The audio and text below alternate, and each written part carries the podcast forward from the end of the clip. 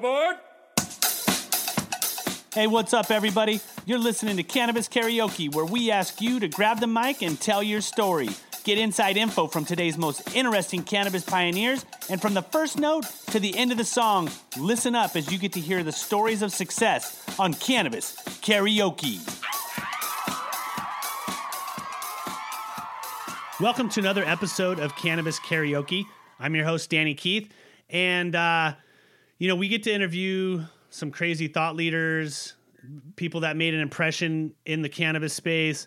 This gentleman, uh, I'm actually going to play a little clip.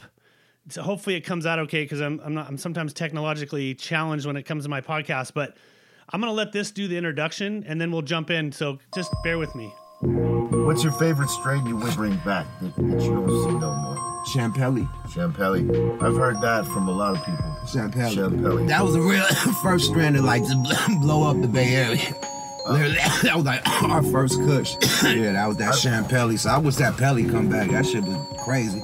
Only real OGs. If you've been smoking since the 80s and 90s, you know about that, man. Don't research that, man. That part. Take a dab at that.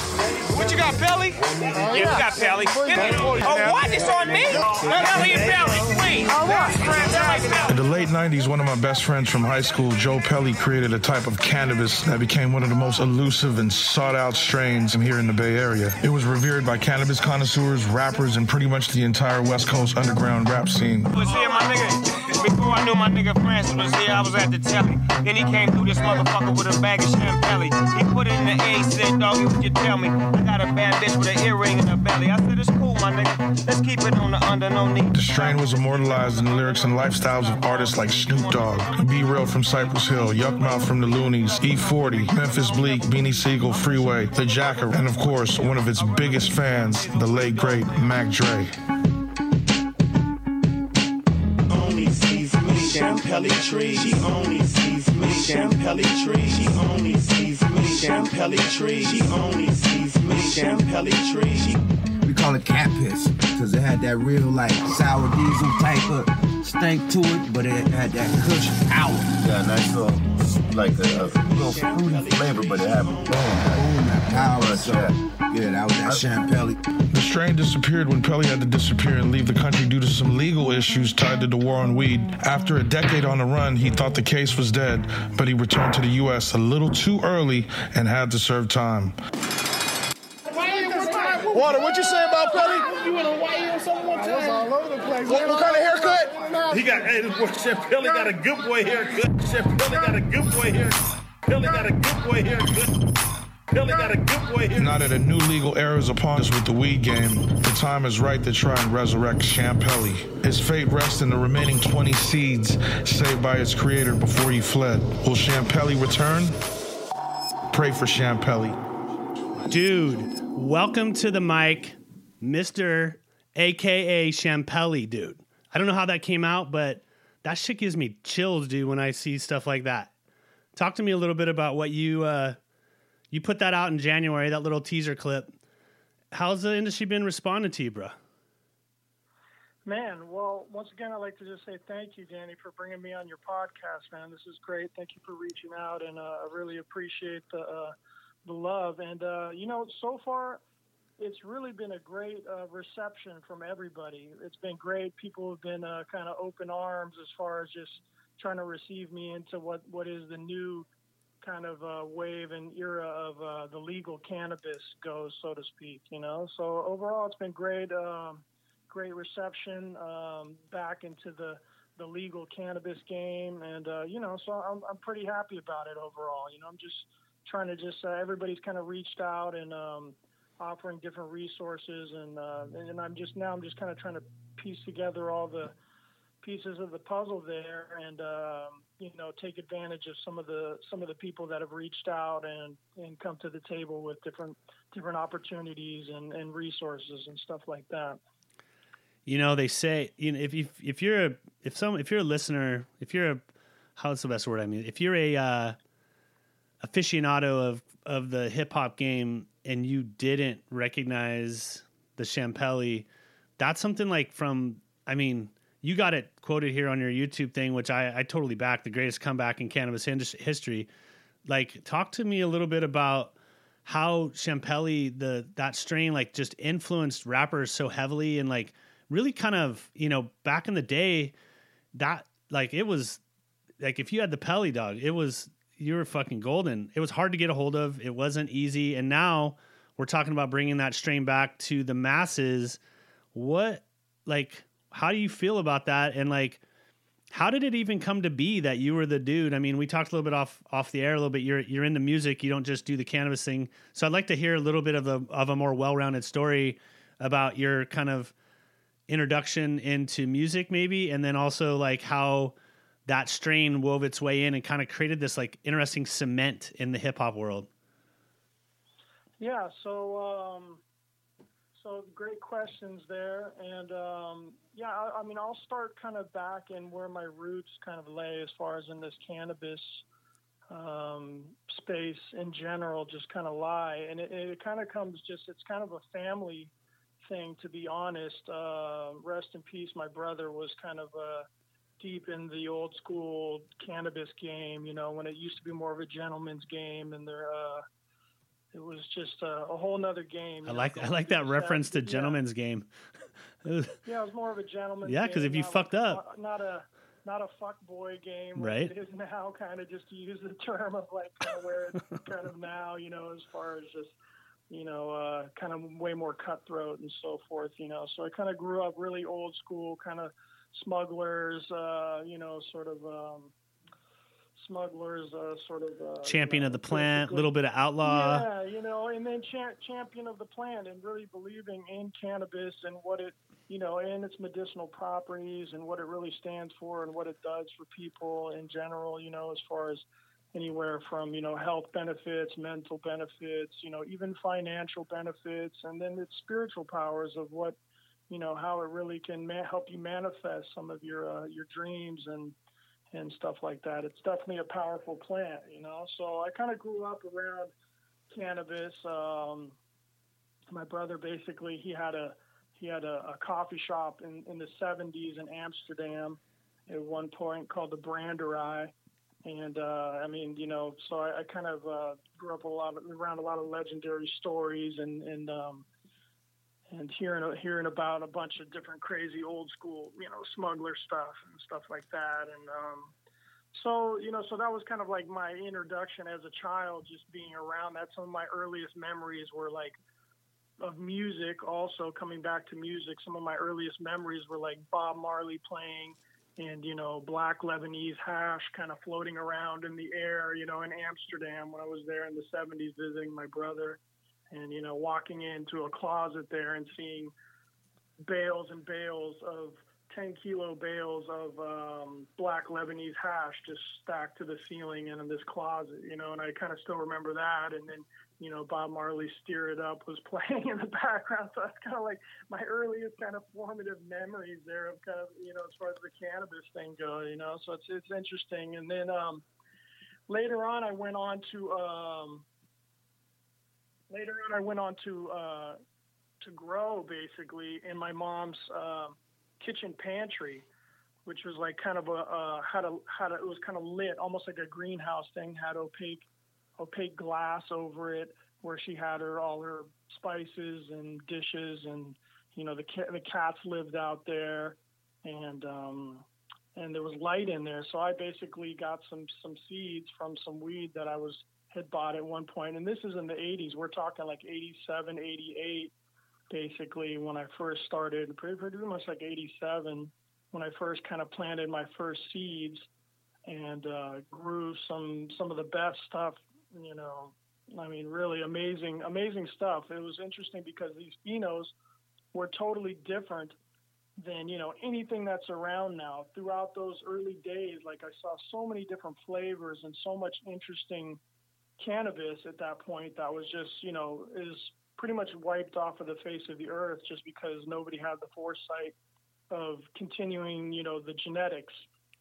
Stuff got lost because people just, you know, it was like it was a, still a guerrilla illegal thing, so people were kind of just you know, it was just like people would grow one season and then that would be it. You know, if you didn't have the foresight to maybe try to keep some clones or make some seeds, it was like, whoop, there it's gone. You know, one more strain that was kind of lost. You know, so I was kind of blessed to see all these different early crazy strains when it was really kind of the peak of, um, you know, the height of like the cannabis kind of movement as far as like really interesting strains, you know, where it went from just really kind of stringy sativa stuff, you know, and just, you know, dating back to the 70s and 60s where, you know, it was just more swaggy.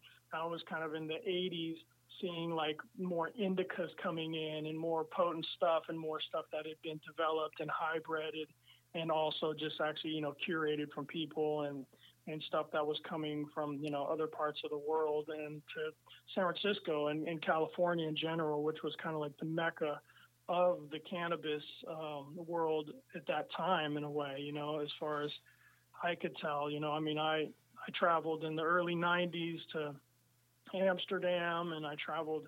You know, I did my fair share of traveling, and, and always came back to San Francisco as always having in California is having always the best weed. Like in the early 90s, I went to Amsterdam. I went to every shop looking for good weed, and you know, I couldn't find anything that everything paled in comparison to what I could find in San Francisco in my own backyard. You know, so it's interesting how San Francisco has always been like, you know, whether it's technology, whether it's film, whether it's music, the Bay Area has always been an innovative place for creatives and you know innovation in general. You know, so the Bay Area is a, a real. Uh, I have to I have to I have to um, basically give credit to the Bay Area and San Francisco as a, a big inspiration and um, in my life and um, just you know affected you know the outcome of, of you know history in a way. You know, I mean, our just the the history of the world has been affected by you know, the United States, obviously, but California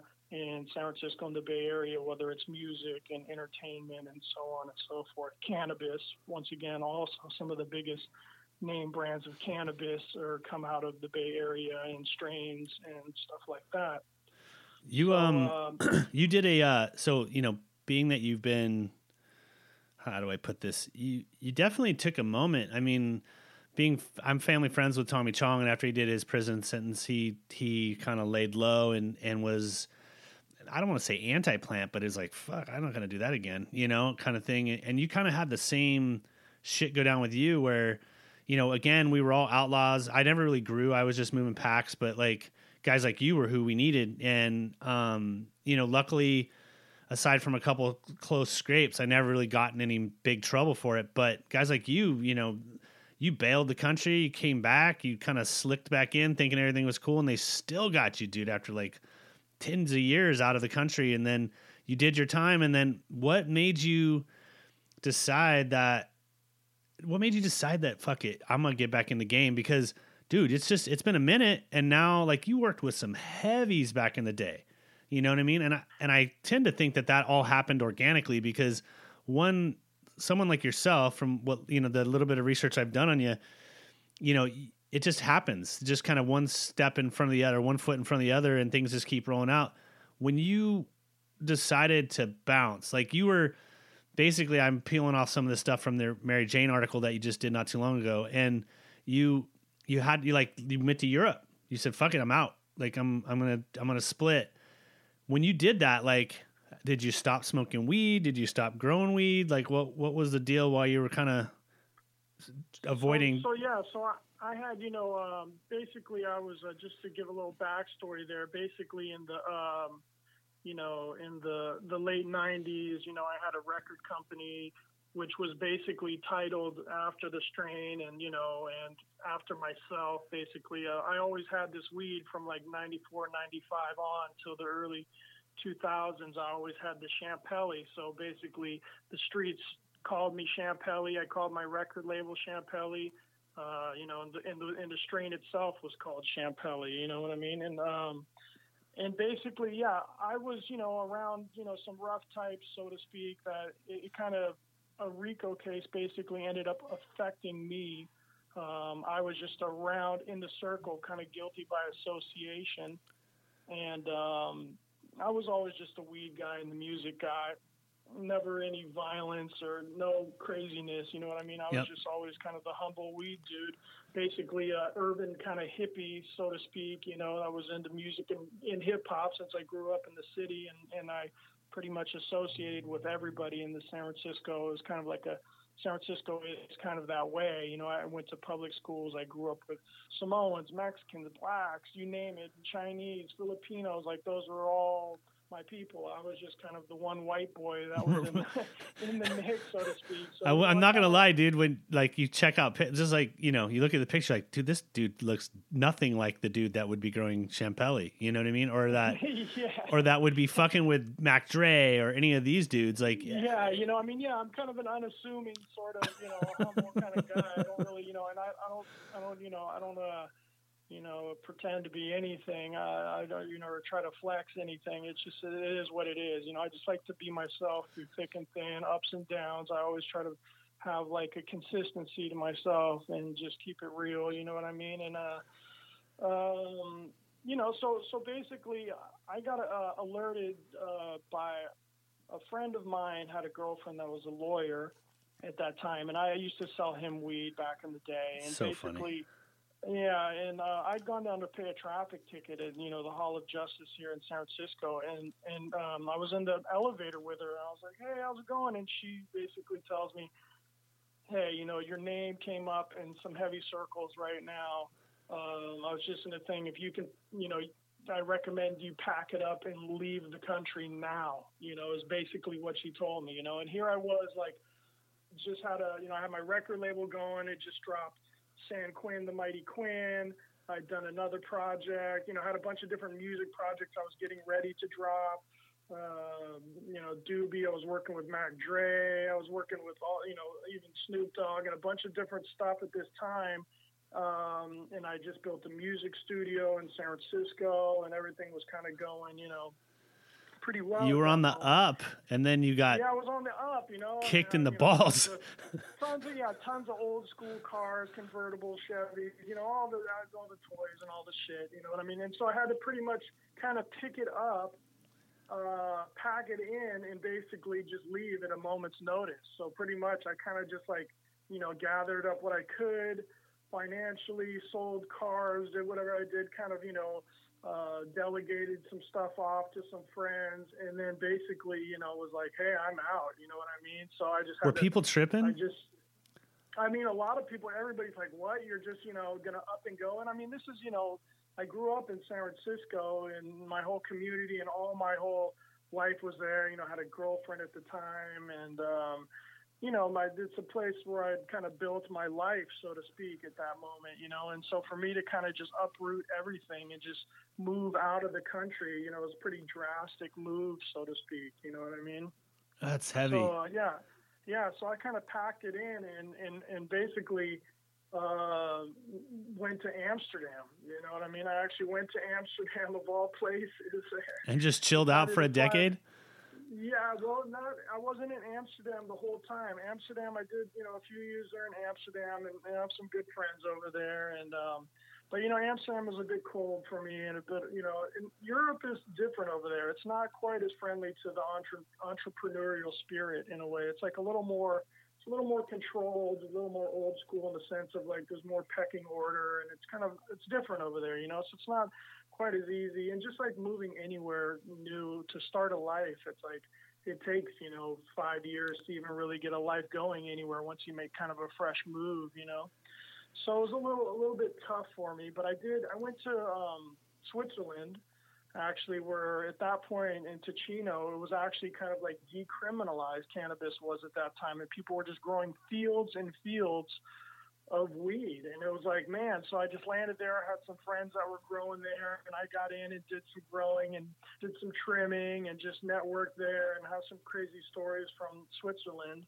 And um, basically, they ended up shutting it down in Ticino. The rest of the other provin- provinces of um, Switzerland, which were Ticino's more the Italian province closer to Italy, and then there's the French kind of province of Switzerland and the German uh, province, and they're a little more conservative, and they kind of basically put the pinch on the the southern province, which was the Italian one, Ticino, and that sort of area, and then basically stopped all the cannabis growing. But there was like, I mean, literally, you would drive down the road, and there'd be 25,000 plants to, uh, you know, I mean, it was like, I'd never seen anything like it in, you know, my time in the woods. Like, I mean, it was like unreal the amount of cannabis that was being grown there, you know.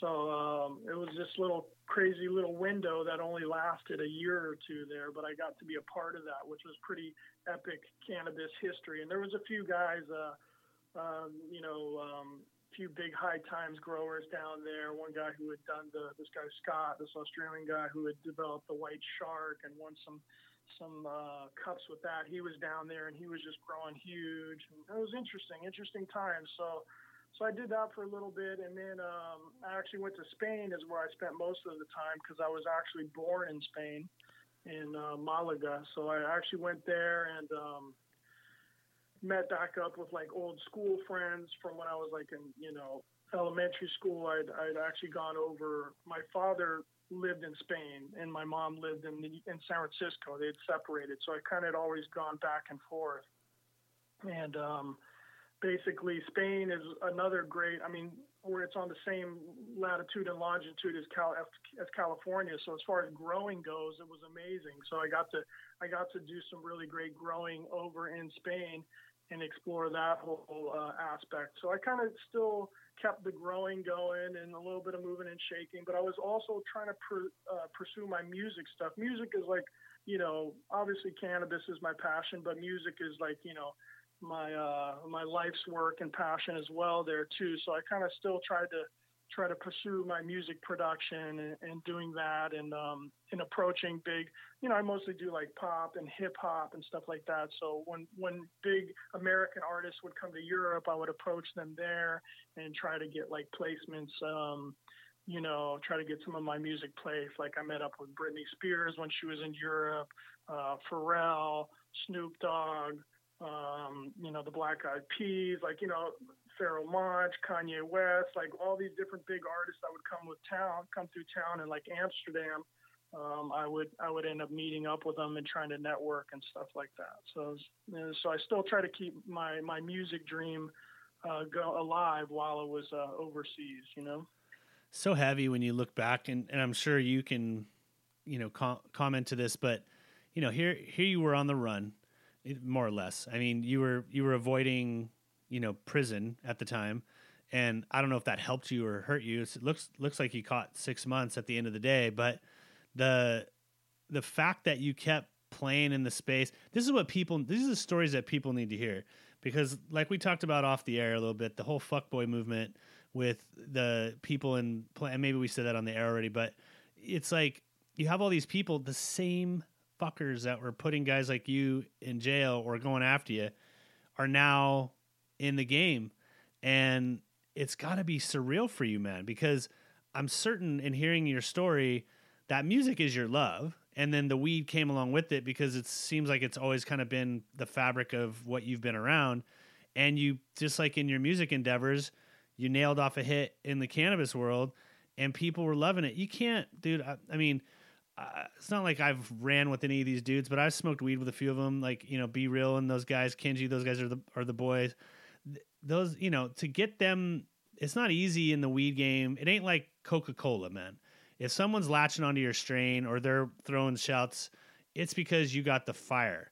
And you know, being that you were doubling down on that, and you, you like you said, you were just coming into your stride to then be like, "Yo, you got to bounce." Like that's got to be somewhat devastating. I mean, like you're talking about a 20 year pause on on kind of your vision of what your life should be.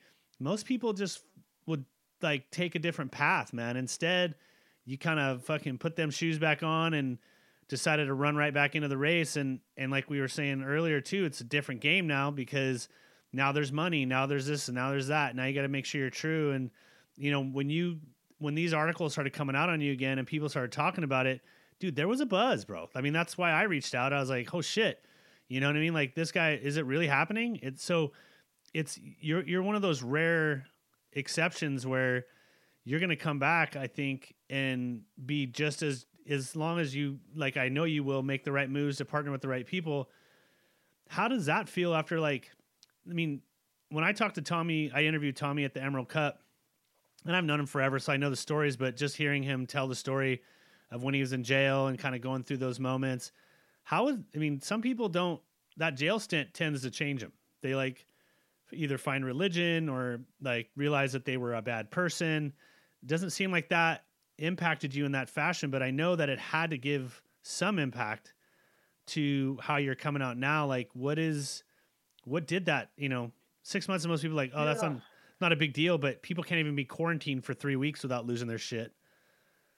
Yeah, so you know, as far as like you know, first of all, I was kind of removed from my whole life for you know, ten years practically. You know, um, you know, just being essentially, you know, I mean, obviously, I had my somewhat freedom, so I was out in the world, which was, you know, at the time, if I would have stayed, I would have been facing probably who knows what they would have tried to like, basically, you know, strong arm me to take, you know, like, hey, you got to tell on, because I was kind of associated with the main guy that was in the RICO case. So they would have been like, hey, you need to take, you know, you're going to either get 40 years or you're going to tell on this guy, you know what I mean, or something, you know what I mean? So, and that's how kind of how the feds work. So I managed to like kind of get out of that, get basically dodge that bullet by not being here, you know, so that which was a total blessing. So I had my freedom and I was overseas, but at the same time, you know, I, I- lost a lot of traction and momentum and stuff that I had, but I, I had freedom, so it was a blessing. You know what I mean? I was like, man, I'd rather eat sand crabs on the beach, you know, with nothing and coconuts than be in a jail cell. You know what I mean? So yeah. so I managed to kind of dodge that, and then coming back, you know, I had to, I had, I got six months because that was all I was basically.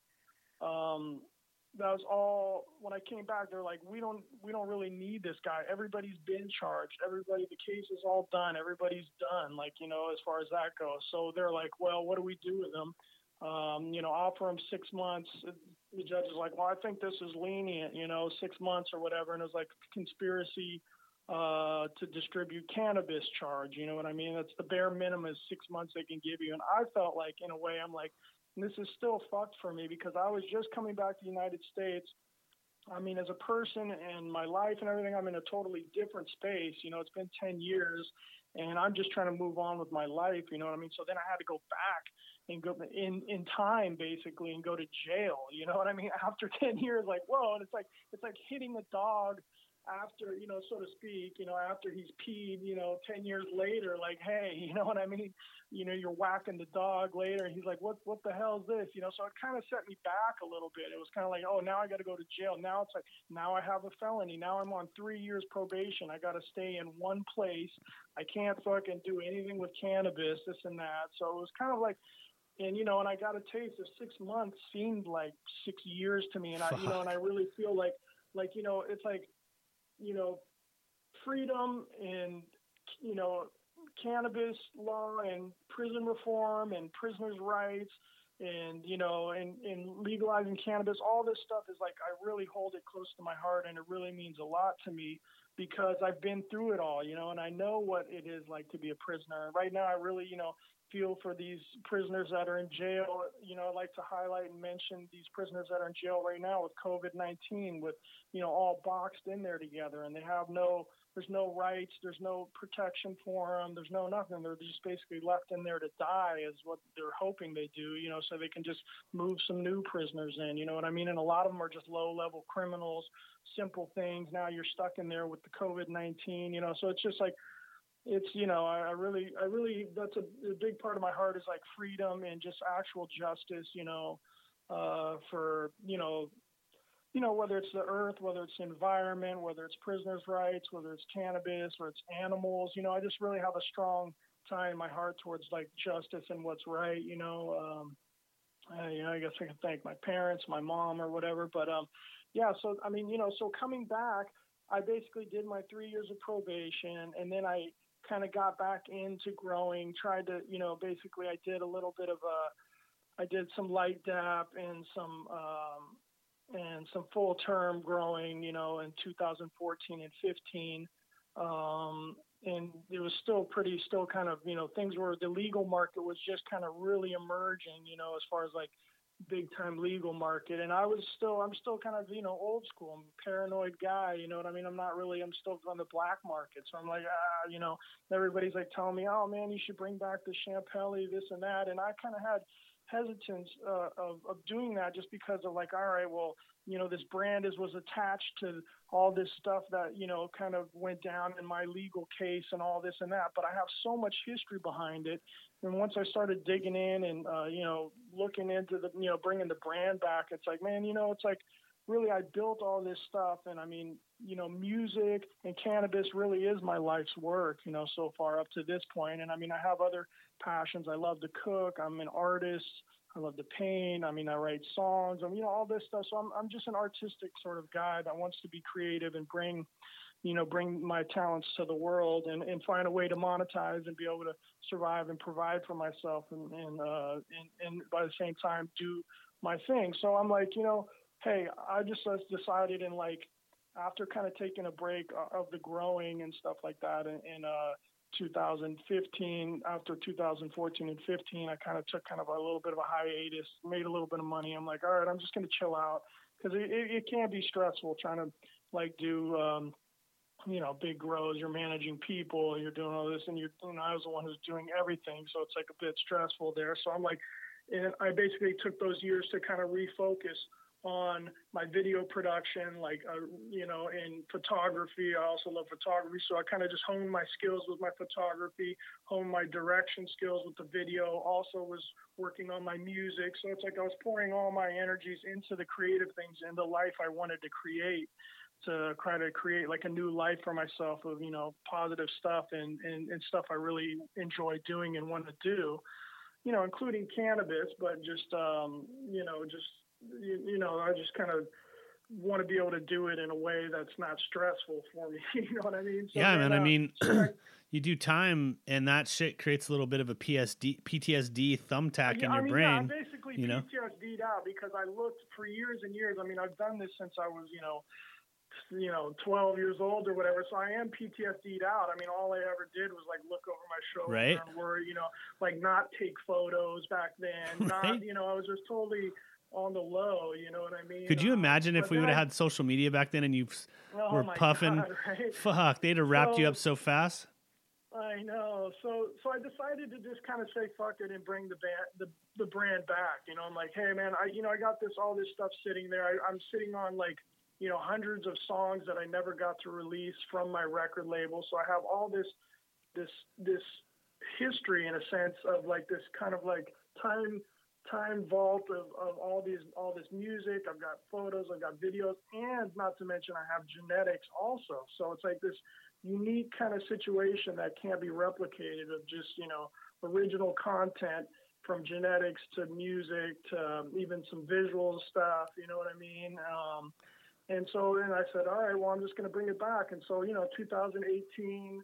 Uh, late 17, I started just kind of putting in sweat equity into my brand. So the last couple years, I've just been kind of just building it up and, and putting sweat equity into it myself because right now it's like your name and your brand is kind of where the value is. So it's like right now, you know, I've just been pouring my sweat equity into the brand essentially, knowing that that's where the value is going to be and, and seeing all these big, you know, corporate players and all these people who spend who spent millions and billions of dollars on cannabis brands that have just totally failed. You know what I mean? Well, because everybody's just, just like, nobody's paying it. I don't want to cut you off, but I want to mention the fact on how like it's such a great time to be talking about strains and land races, land race strains mm-hmm. and and genetics because it is true, man. Most of the industry just is popping the same shit and putting a different yeah, name on so it. If there's, if, yeah, if there's no substance, you know what I mean? In a corporate thing, it's like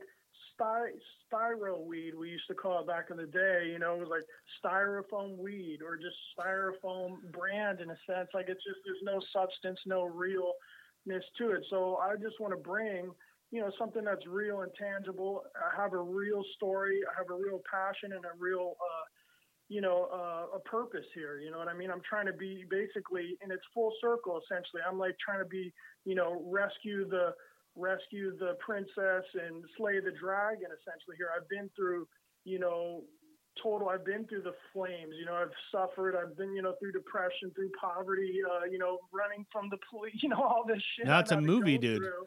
Yeah, it's a full-on movie, honestly. And then to come back now and to try to, you know, claim my place, you know, um, in this space right now, essentially. And you know, everything right now is about a brand. Essentially, you need to really have a strong brand presence and something. And I have like the value in my brand is like value that people can't even buy. You know, it's like you could have a million dollars and you'd have to. Uh, the big corporate brand would have to give Snoop a million dollars to mention their strain. You know, whereas I have that love from him and other artists that I can come in and you know they're gonna bless me with you know a big shout out and we're gonna it's all gonna be love. You know what I mean? So that's a, that's a lot. That's like actual value that has been.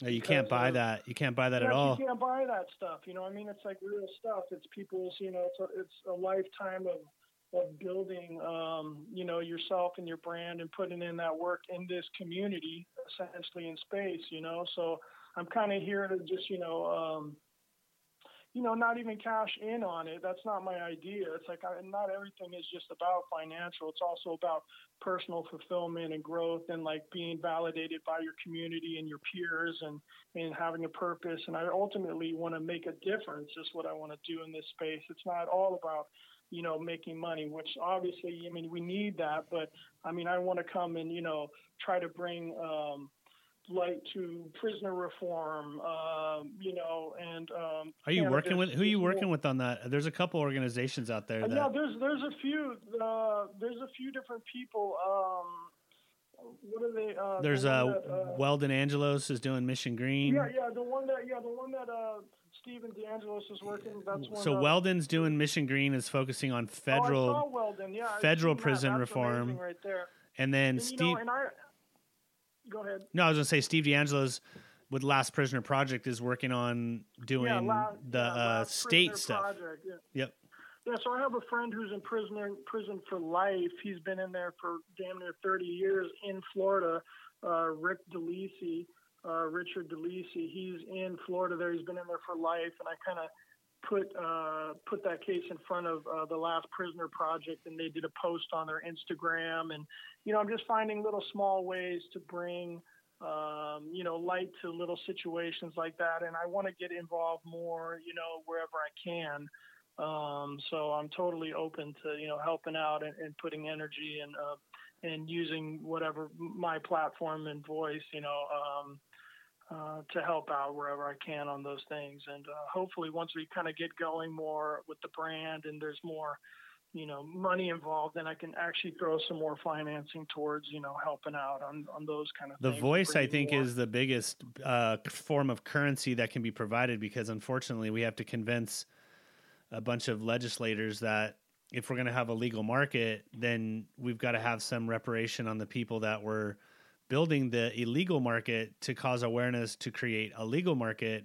Um, they shouldn't, if they're doing there for just cannabis related crimes, they, you know, and it's just like Weldon's story. I interviewed him and dude caught 55 years, bro, for $900 of the weed. You know, That's it's like crazy. 55 years, bro. Like people go on mass murder, you know, dismember and eat the bodies and catch 10, you know, and it's like, here's yeah, this, yeah. Well, did and 55 so that's what you know, and that's what's going on now. Is I mean, even now, there's all these people that are still in jail for this plant in all these different states, and you know, people are making hand uh, money over hand over fist right now still. And not only that, is people are still getting prosecuted for this thing. Yeah, You know what I mean? yeah. For this plant, like, hey, you, you know, you drive. 10 pounds across state lines. Now Don't drive across Kansas with 20 that shit. You know what I mean? Mm. And it's just, it's, there needs to be re-examined as far as like what the you know the proportion of these things like what it should really be. It's like hey it's just a plan. It's not that serious. Give him a ticket you know make him pay his taxes on it whatever but don't give him you know some ridiculous you know perpetuate this drug war and you know and the whole you know prison complex uh, you know they're still using it you know what i mean it's Oh, yeah. still a drug war is still going on and it's being ramped up here in california again from the tax dollars from the legal market you know what i mean so Sure. and, and people need to basically there's a responsibility i feel for businesses and people that are involved in the legal market um, to to give back and make sure you know obviously they're like hey well let's our money and our tax dollars going towards funding shutting down the black market uh, that's all fine and dandy but here you are at the same time perpetuating you know the same thing you might have been against um, you know 10 years ago but now that you're making money off it you don't say anything you know um, so it's one of those things like people you know should have uh, there should be more you know, a way for people to help if they want to, you know what I mean? So people like, you know, maybe you do want to give back. Maybe there should be more people should create, you know, like the the Last Prisoner Project. I think uh, to raise awareness. Hundred percent. Um, hundred percent. I think uh, if you're in the cannabis game right now and part of your business isn't cause marketing to to pay it backward, if that's even the right term, to like help out people that that have that were champions of the game, you know, and that were running packs and making sure that this this industry could get like none of that shit none of where we're at right now would be happening if those people hadn't taken those risks and you know it's it's it's astounding to astounding to me that I see this big money pouring in. I mean it's the worst meetings you have are the ones that they sit around they say well I don't even you know I don't partake but uh I believe in the plant. You're like get the fuck out of here dude. Like give me a fucking break. You're smoking the weed dude. You either smoke the weed or I ain't taking yeah. your money. And so yeah, so yeah. I just think that it's just it's just recognizing, yeah, like you say, paying paying forward, paying back, as far as like recognizing the, you know, also like you say, recognizing the original players and people that people that you know actually you know built the built the space for this the whole legal thing to happen essentially you know what i mean um i mean i i used to actually sell cannabis to Dennis Peron before he did his whole 215 thing. I'd go over to his Victorian, you know, there and uh, you know drop off drop off packs, you know. And then once he did open his first uh, place down on Church and Market, I'd go over there too and visit him and and you know so um you know rest in peace Dennis Peron yeah. and all all these other people that have kind of paved the way for this legal market to even be happening and occur essentially you know so well uh, if nobody's ever um, nobody's ever shouted a thank you out to you i'd say thank you for you know taking it on the head being a pioneer interlacing it with some amazing music and then catching a stupid charge at the back end of it but still wanting to to kind of jump back in i think that deserves some accolades and and some appreciation because most people would just say fuck it and go sell shoes or something, you know, and yeah, just be over it. I appreciate it. it, man. And I mean, I, yeah, I'd like to shout out all the unsung heroes too. That you know, their voices are muted right now because they're in prison or they're dead or whatever. That also were, you know, I mean, this whole thing has been built for you know years and years, dating back to even before I was involved. Uh, you know, in the 70s and 60s, and I mean, I mean, all those everybody's kind of played uh, their part uh, in this whole cannabis thing. So every you know everybody that's kind of you know been in the space somehow or some way has basically contributed to where we are today. So you know it's um you know it's only right that um that you know we we look out for those that don't have a voice that need you know as far as um, equity goes you know the equity um, you know applicants and stuff that cities are doing uh, to try to get people um, involved. You know what I mean? Under yeah. Underprivileged or people who have been prosecuted um, over the years unjustly, whether it's minorities. But then that gets all dirty, or, man. Like you saw what happened in L.A. They jumped out that social equity program, and then what? Three of their council members get busted for taking kickbacks on it. It's like you know people just can't yeah, they, people just got to stop being greedy and just like do just do work and it's funny like those people are not going to catch the same charge like they those people should almost be prosecuted more because they took it they exploited a situation and all you were doing was doing what's actually natural um what what's what's good for Champelli? What's what's the next steps? When are we going to see some? Do you have any movement happening? What do people? I want to give you a chance to to kind of list out your websites, your social media, and then I'm hoping that this is one of many interviews as you progress down the road. And and I listen, man, I'm you know, li- I live down in Santa Cruz, like we talked about, and you know, we've been blessed with having great weed around here too. In fact, like it's always been part of my life, and you know, to see how it is in other areas is kind of whoa, like it's not like that for us. Um, I'm here to help, man. I'm gonna, you know, I, I want to talk about some things after we get off of this where we can maybe play around together and uh, just want to give you that chance to acknowledge, you know, where people can find you and let them know what's next for uh, for Champelli. Yeah, so so right now I'm kind of uh, this last past year has just been you know like ongoing uh, meetings, like a, a, ton of meetings with all some of the biggest players right now in the game, uh, the legal market, and uh, so a ton of meetings with people like that and other uh, smaller cultivators and distributors and just people that are licensed. And it's just kind of taking some time to kind of weed through to figure out who I actually want to be in a relationship with. You know what I mean? As far as a working relationship goes.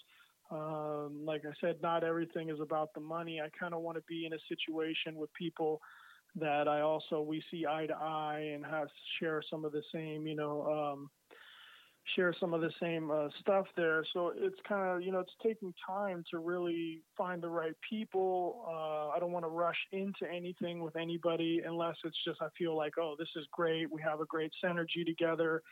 Um, this is going to be amazing. You know, somebody who really sees the vision and believes in it and isn't afraid to, you know, to actually, um, you know, come to the table with the right, with the right stuff, you know? So I've been like, you know, approaching, uh, looking for, you know, whether it's an angel investor or whether it's somebody who actually has licenses and facilities and who's already vertically integrated, who can offer a situation like that and sees the value of an actual brand because a lot of these people, they have everything but the brand. They have everything but the voice to the public or, you know, or somebody who could actually be, um, you know, a face of a brand and really have, uh, the have you know a notoriety or you know actually be validated in this space. Um, so yeah, so right now I'm um, I'm basically just been reaching out, talking. I kind of took a break from talking to all the big corporate players. I've just been focusing on basically finding partners to do white label stuff with. You know what I mean? And then uh, I'm currently doing R&D on my own genetics and getting ready, which takes some time. So everything kind of takes time. So, uh, but we're gonna, I'm gonna be coming to the table with a bunch of different new genetics, old and new. So some landrace stuff that's to be pure.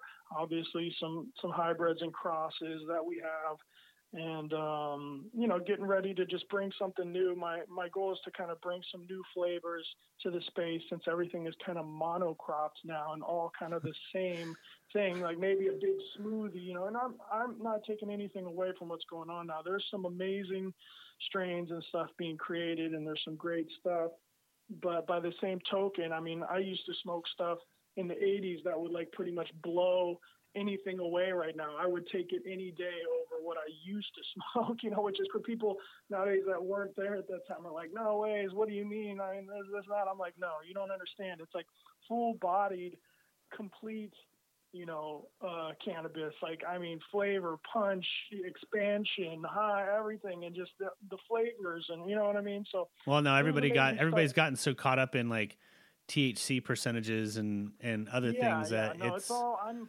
I'm really all about the terpene profile. So, so basically, um, right now, what we're, we're, that's what I'm basically going to be doing is just working with small, smaller, essentially um, people, uh, cultivators who have their licenses, uh, a couple key distributors, and start to get some white label um, stuff into the market because obviously as Champelli, I want to have a bunch of different flavors, you know, even stuff that's out there now, basically a bunch of different flavors um, to introduce to the market, and then also start to introduce my own. R- once I'm done with my R and D, is start to introduce a bunch of my own flavors in as well. So um, it's not just going to be the Champelli. It will also be other stuff, so people can expect a lot of different flavors and variety from from us because um, obviously variety is the spice of life, and I, I like smoking all types of different and medicating with all types of different flavors and stuff like that. And um, so that's kind of where I'm at right now, and I'm just open.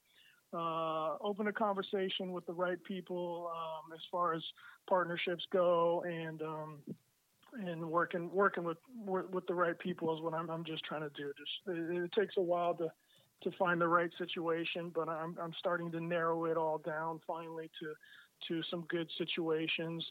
Um, so it's it's coming together. It's taking some time, but it, it's coming together. So uh, if they want to follow you on Instagram, it's it's just Instagram yeah. Champelli, yeah, and that's so, Yeah, at, at uh, Champelli 415. The number is 415, Champelli 415. And then also you can uh, check out my website where we got some clothing and stuff like that. It's champelli.co.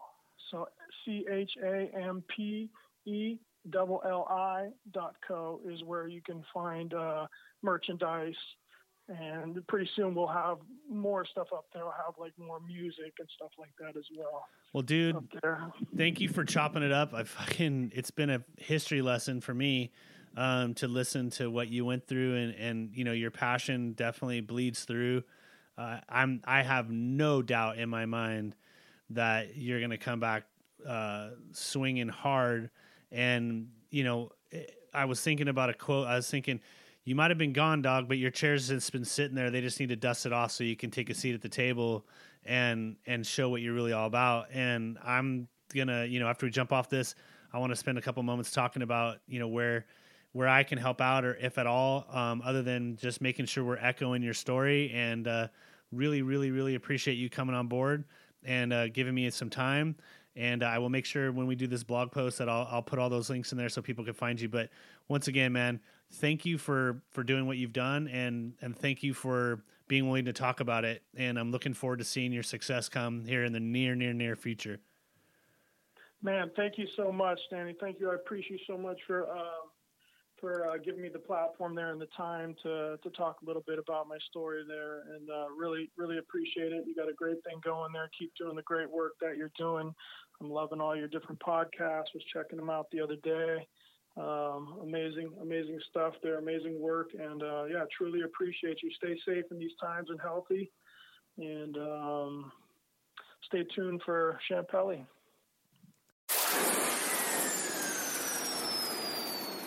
That's a wrap. Thank you for listening to this edition of Cannabis Karaoke, another kick ass podcast about all things cannabis. You can find us on iTunes, Spotify, SoundCloud, and our website, cannabiskaraoke.tv. And if you or someone you know would like to be on the show, please hit the book your interview button on the right. Cannabis Karaoke. Grab the mic and tell your story.